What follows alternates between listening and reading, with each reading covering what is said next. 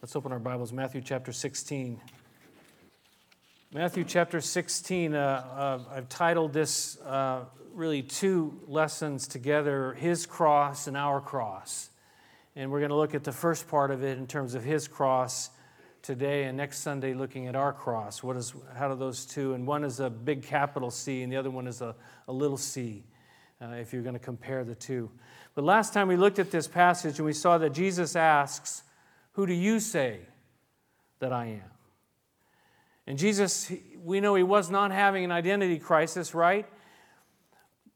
Who he is and what he's done is what matters in this life. What matters? What's the most important thing? Jesus, again, asking his disciples who he is. And Peter gives him this great confession that you are the Christ in verse 16. He says, You are the Christ, the Son of the living God. And we, we looked at and we, we understand that meaning of the word the Christ being the anointed one, the answer that we've all been waiting for, the, the answer to all the questions of life, the one who would rescue us, the one that would bring the answer. But he wasn't just the Christ, he was also the Son of the living God. He was God the Son, God with us, Emmanuel. And, and Jesus says, On this rock I will build my church, he said.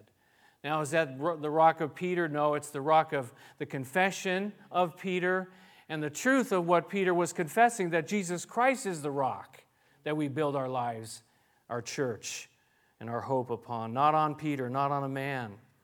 So the question is for you and for me, he asks you and me, who do you say that he is? What about you? What about me? Do we know who he is? Do we are, are we understanding? And if we're not, we need to, to seek the truth and find the truth, and it's delivered, it's revealed here in His Word. So, verse 16, we look at uh, Simon Peter talking about who Jesus is. Verse 21 and following, we talk about what Jesus came to do. And then further on in verses 24 and following, we talk about what he asks us to do. What is our response to that? And that, again, that's uh, we'll get to that half uh, next week. Look at verse 21, though, we pick it up right there. It says that from that time on, from that time on, Jesus began to explain to his disciples that he must go to Jerusalem and suffer many things at the hands of the elders, the chief priests, and the teachers of the law, and that he must be killed and on the third day be raised to life. Notice that word must. There's an emphasis there, isn't there? There's a, a whole focus there, and, and there's a whole kind of a, a turning of Jesus' face towards what he was called to do. This is like huge. We can't, you know, I was going to do the whole section in one, but you know, this is so important. We, we got to focus and look at this. What was he talking about? What was he planning? And why was he planning on doing this? I want you to look with me to Luke chapter 9. There's a bunch of verses we're going to turn to today, so you'll have to turn with me quickly. But Luke chapter 9 and verse 51 has these words. Luke 9:51 As the time approached for him to be taken up to heaven Jesus resolutely set out for Jerusalem I like the way the uh, King James Version puts it. He, he, he set his face. He set his face. He, you know, he knew that was the direction that he needed to go. He set out for Jerusalem and he sent messengers on ahead who went into a Samaritan village to get things ready for him. But the people, uh, people there did not welcome him because he was heading for Jerusalem. And when the disciples James and John saw this, they asked, Lord, do you want us to call fire down from heaven to destroy them? But Jesus turned and rebuked them, and they went to another village. You know, we're going to look at what, what happens with Peter in this passage in Matthew, but it wasn't just Peter. James and John, it wasn't just those disciples, it's you and me as well, where we don't have a clue about so many different things. We don't understand. What is it all about? Well, this is what Jesus is saying. This is what it's all about. He set his face for Jerusalem. He resolutely set out to go to Jerusalem. But that was just step one. And Jerusalem, we know Jerusalem was the center of the whole, you know, Jewish faith and the, the, the, the, the whole uh, religious setting. But that was where God had desired, God had planned, God had uh, set up for him to go. Not only was he to go to Jerusalem, though, he wasn't good to just go there to be a tourist, but it says he was, he was to go there and suffer many things at the hands of the elders, the chief priests, the teachers of the law. The elders, the chief priests, the teachers of the law, these were the religious ruling body of the day. The chief priests, primarily Sadducees. The scribes or the teachers of the law, primarily Pharisees and other leaders. These guys that they thought they had it all together, but did they have it at all? But together at all. And you know the story, what happens, how they decide. We've got to put him to death. It says in John chapter 19, it says, and these are just some of the things that he had to suffer before the cross. It says they went up to him again and again, saying, Hail, King of the Jews, and they struck him in the face. Matthew tells us then they that they spit in his face. And they struck him with their fists, and others slapped him. They spit on him, they struck him in the face, they slapped him. Says that he would be mocked, and they did that. Says that he would be rejected, and he did that. They did that to him. But you see, Jesus, now this is way, you know, uh, way before, not a long time, but but before this was going to happen, Jesus knew all these things were going to happen to him. He knew. None of this was a surprise when he got to Jerusalem and, and the way he was treated there. It was not a surprise to him at all. That's why he came. That's why he resolutely set his face, resolutely set to go to Jerusalem because he knew what he had to do. He knew what he would face when he got there. Isaiah 53, the incredible prophecy about these days in Isaiah 52 and 53. In verse 3, it says, He was despised, rejected by men, a man of sorrows, and familiar with suffering, like one from whom men hide their faces. He was despised, and we esteemed him not. They rejected him in the most horrible fashion. They didn't want to have anything to do with him. But he knew he was going to face that he would suffer many, many things. But not only that, says in, in Matthew, says that he must be what? Killed. He must be killed. Let's read it again. Verse 21, the, near the end of verse 21, chapter 16 of Matthew, and that he must be killed. He must die. There's no other way around it. You see, there's a necessity of the cross. The necessity of the cross. In Isaiah 53, it says, He took up our infirmities and He carried our sorrows, yet we consider him, considered Him stricken by God, smitten by Him, and afflicted. But He was pierced for our transgressions, He was crushed for our iniquities. And the punishment that brought us peace was upon Him and by his wounds we are healed. He must be killed. Jesus knew what was going to happen. Why, why was it that he must be killed? What, what was he going to be killed for? Well, I just read it to you out of Isaiah 53. It was for my sin, for your sin, for the sins of all the world. He had to die for sin. If Jesus did not die for sin, there is no hope for mankind. Paul says, excuse me, Peter says in, in Acts chapter 2, he says, This man was handed over to you by God's set purpose and foreknowledge. And you, he's speaking to this crowd, he says, You, with the help of wicked men, put him to death by nailing him to the cross. He says, You did this with the help of wicked men, but it was God's set purpose and foreknowledge, right? Isn't that what we've been seeing here? Jesus knew ahead of time. It was his set purpose, it was his plan. We didn't have a clue. Acts chapter 3, he says, You killed the author of life, but God raised him for the dead, and we are witnesses of this. He says that back here in verse 21. He says, Not only that he must be killed, but he says, On the third day be raised to life. On the third day be raised to life. We have the necessity of the cross, but we also have the necessity of the resurrection. Without the resurrection, his death was pointless. His death was useless. He would just be another man like you or me. You and I are all going to die. Should the Lord tarry, we will die. We will face death. We will, we will you know, face God at, at one point in time. But Jesus Christ, if he had just died and, and, and not risen from the dead, there would be no hope for us. There would be no hope in our, our faith would be futile, it says.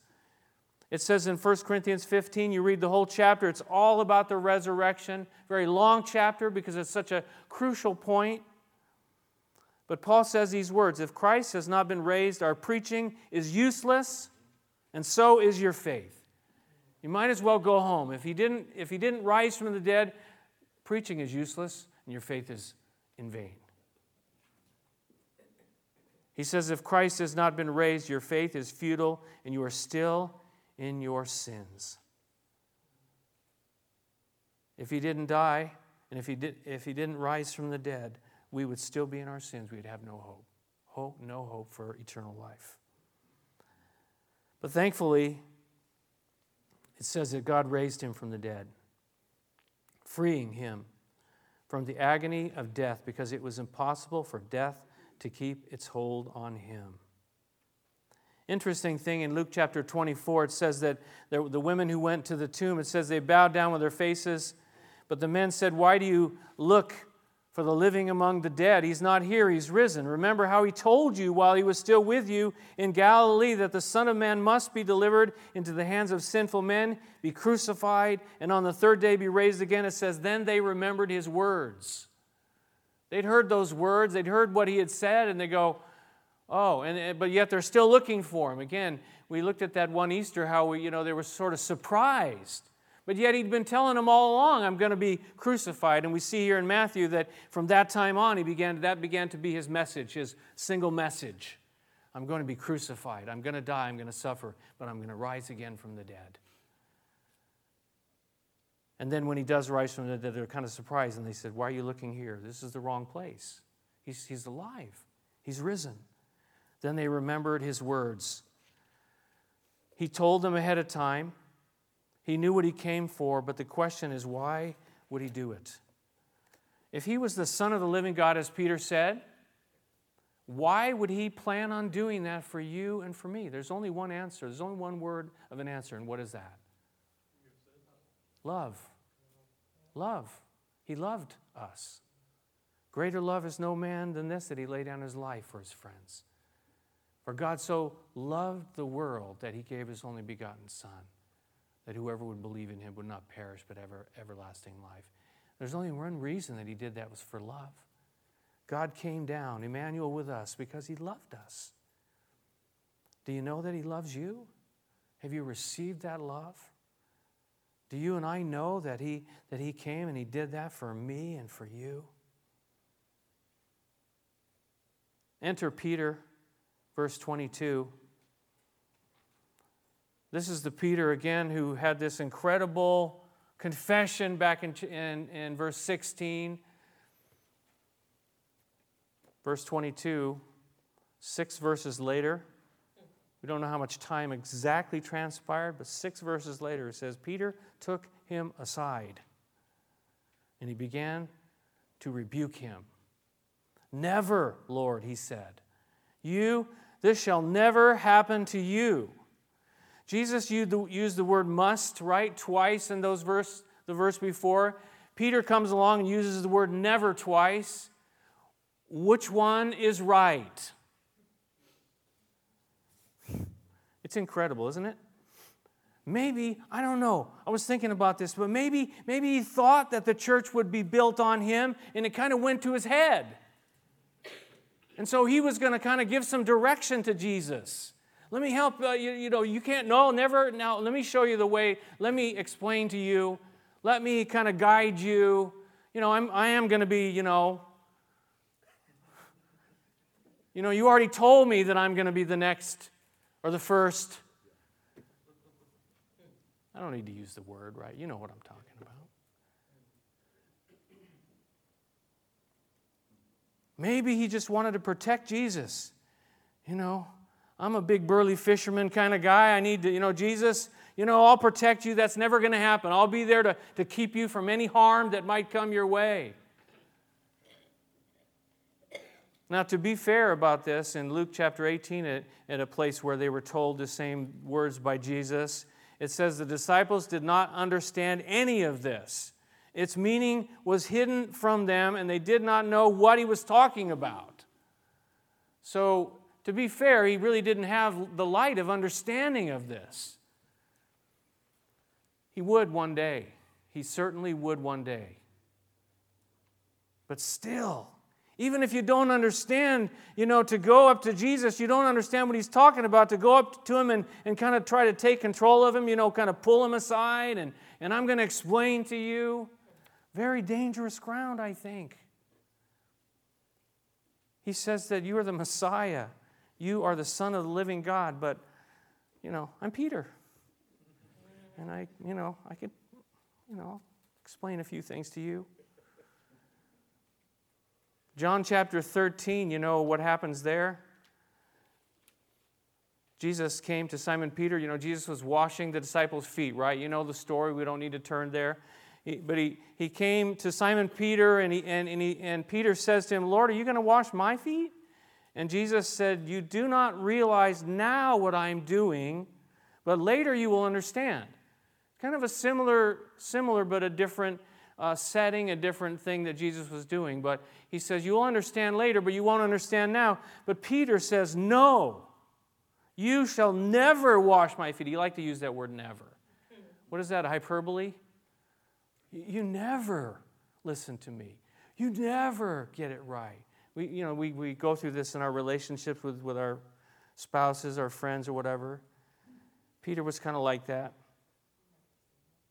You shall never wash my feet, Jesus answered to him. Unless I wash you, you have no part with me. Unless I do wash you, you have no part. You have no, there's no hope for you, Peter, unless I do wash you. And Peter goes, Oh, you know, wash all of me then. Go for it. Unless he does go to the cross, unless he does rise from the dead, there's no hope whatsoever. Unless he does do those things. Thank God that Jesus didn't listen to Peter. If he never went to the cross, we'd be doomed with no hope, but, but he did go to the cross. And we can believe in him. And we can have eternal life because he died for our sins and he rose from the dead. Say, well, I know all that stuff. I've heard all that stuff. Yeah, but is, is it a part of your life? Is it, is it a part of who you are, the cross? It's not just one time, it's, it's a part of who we are.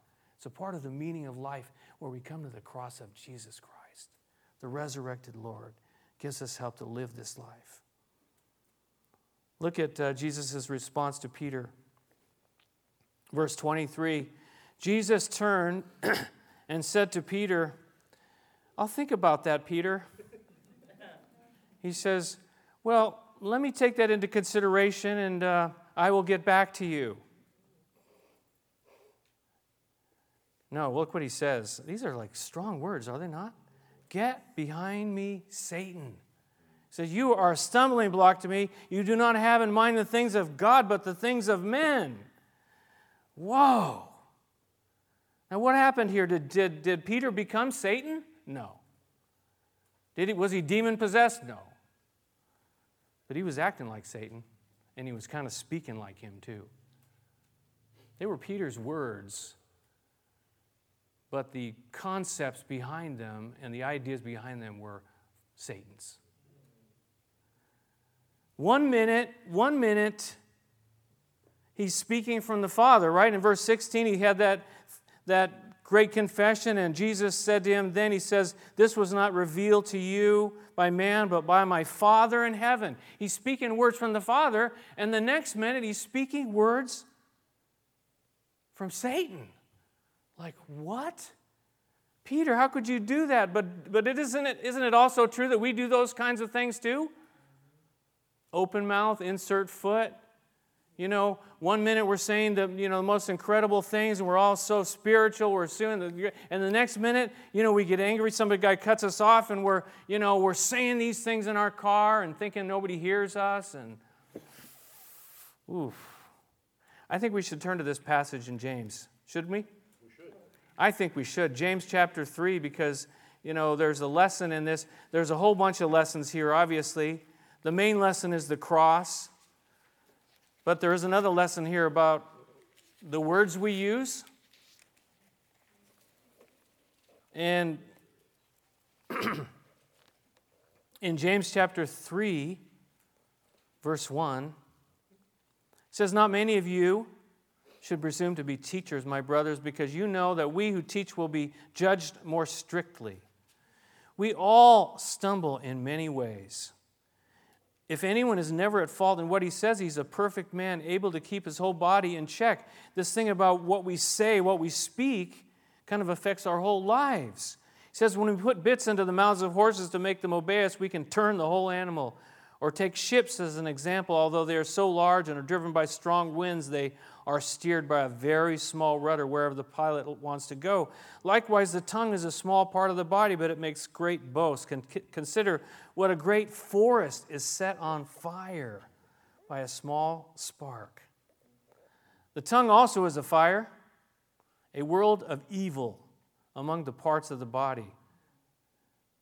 It corrupts the whole person, sets the whole course of his life on fire, and is itself set on fire by hell.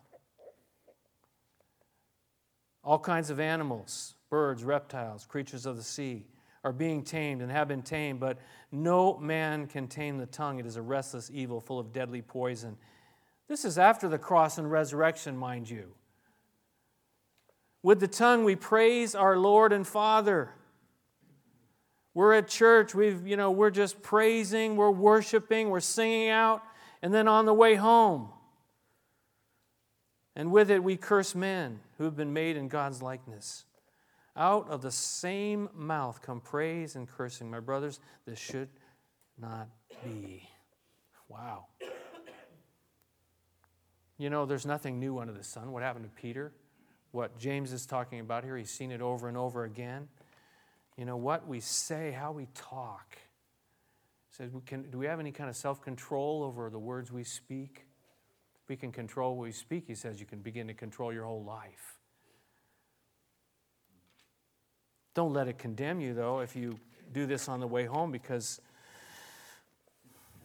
John tells us that if we confess our sins, he's faithful and just to forgive us, right? And so we need to be forgiven and we need to confess, but then move on and saying, God, help me. Help me to, to see that that person that I just yelled at is made in God's likeness, we just read in James. My brothers, this should not be.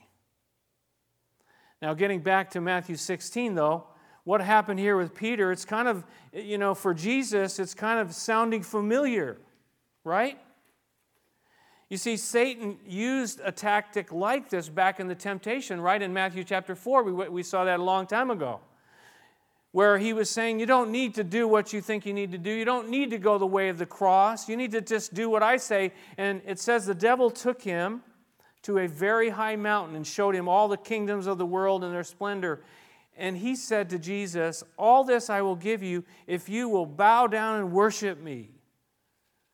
And Jesus said to him, Away from me, Satan, for it is written, Worship the Lord your God and serve him only. Very similar kind of answer. You know, Get behind me, Satan. Jesus says to Satan himself, Away from me, Satan. I, it's interesting, you know, when you think about what Jesus is doing here, and, and I, think, I think there's a seriousness and there's a, a, boldness, too, that I think you and I can maybe learn from in terms of, of facing things that are wrong we kind of want to dance around with them a little bit, play games. Well, I'll think about that or whatever. Jesus was very clear. He said, No, get behind me, Satan. I don't want to go that route. And I think in spiritual warfare, you and I need to be a little more serious and a little more resolute to fight the battles and fight them in the name of Jesus, not entertain the battle, but fight the battle in the name of Jesus and the, in the power of his blood, the blood that was shed for you and for me. Jesus told uh, Peter in these verses, he says, You're a stumbling block. Stumbling block to me.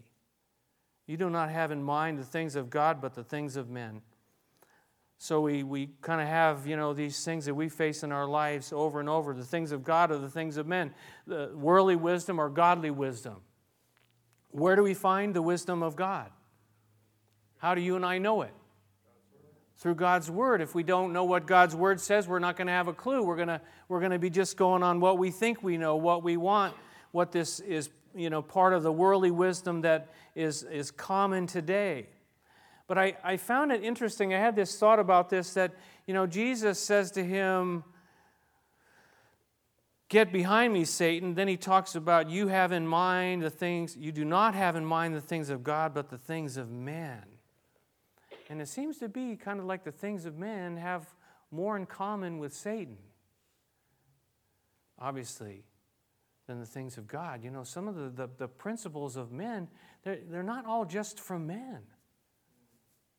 They, you know, some of them, and we, we, talk, we read about it in other places, you know, that there's doctrines of demons and, uh, you know, the world system that, that is set up and the, the, the God of this world has a part in a, a lot of the way uh, things are, are set up. But you and I need to know that God has a way that is not man's way. Isaiah 55, the classic scriptures, and I'll read it for you, says that that my thoughts, the Lord says, my thoughts are not your thoughts, neither are your ways my ways, declares the Lord. As the heavens are higher than the earth, so are my ways higher than your ways, and my thoughts than your thoughts. There's a huge, huge difference. But again, how do we know what God's ways are and God's thoughts? But, but to go into His Word. So, so back here in Matthew, we see the things of God were the, the things of the cross. He must go to Jerusalem and suffer many things. He must be killed and on the third day be raised to life. This is what he came to do. Peter had it right about who he was, but he did not have it right about what he came to do.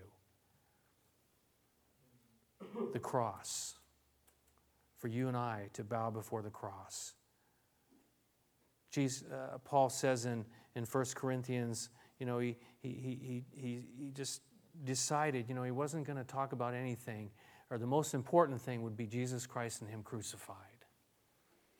He determined not to know anything among them except Jesus Christ and Him crucified. Of course, he talked about a lot of things, but that was his, his main goal. So, why don't we close with 1 Corinthians chapter 15? Let's turn there and we will close there in 1 Corinthians chapter 15. Acts, Romans, 1 Corinthians chapter 15.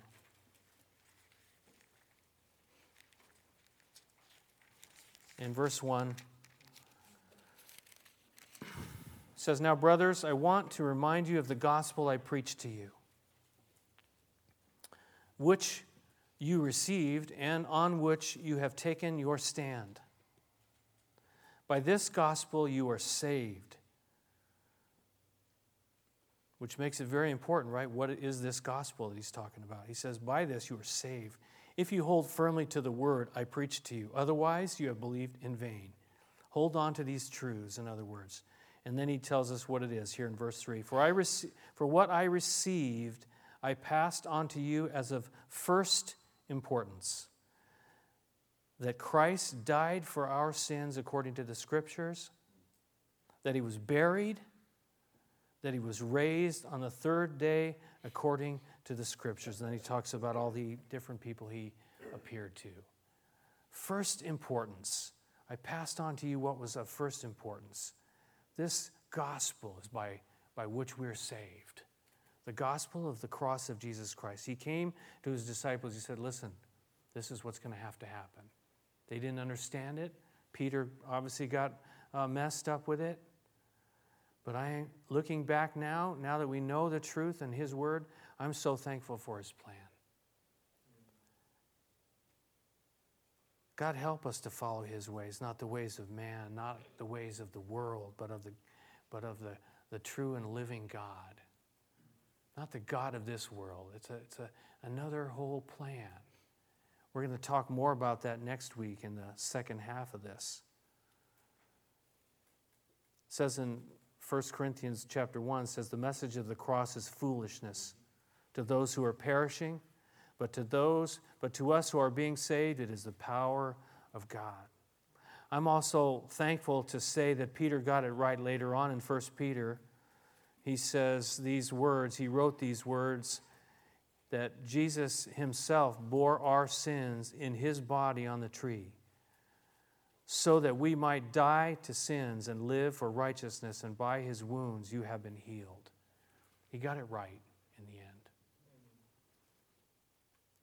Let's pray together, shall we? Our gracious Heavenly Father, we thank you for sending your Son. It was an act of love, love that this world could not even imagine, could not even fathom, but you sent your Son. And so this morning, Lord, we, we have taken this time to simply look at the cross and the resurrection of your Son Jesus, and that by it we have hope. By it we have life. Lord, we know it was not an easy thing. And when we get to the end of the gospel, we'll go through the, the agony of the whole process that took place but yet it was because you loved us. May we understand. May we keep ourselves in the love of God. May we always, always, always keep the cross close by. Father, thank you. Thank you so much for sending your Son. We bow our hearts and lives before him. In Jesus' name, amen.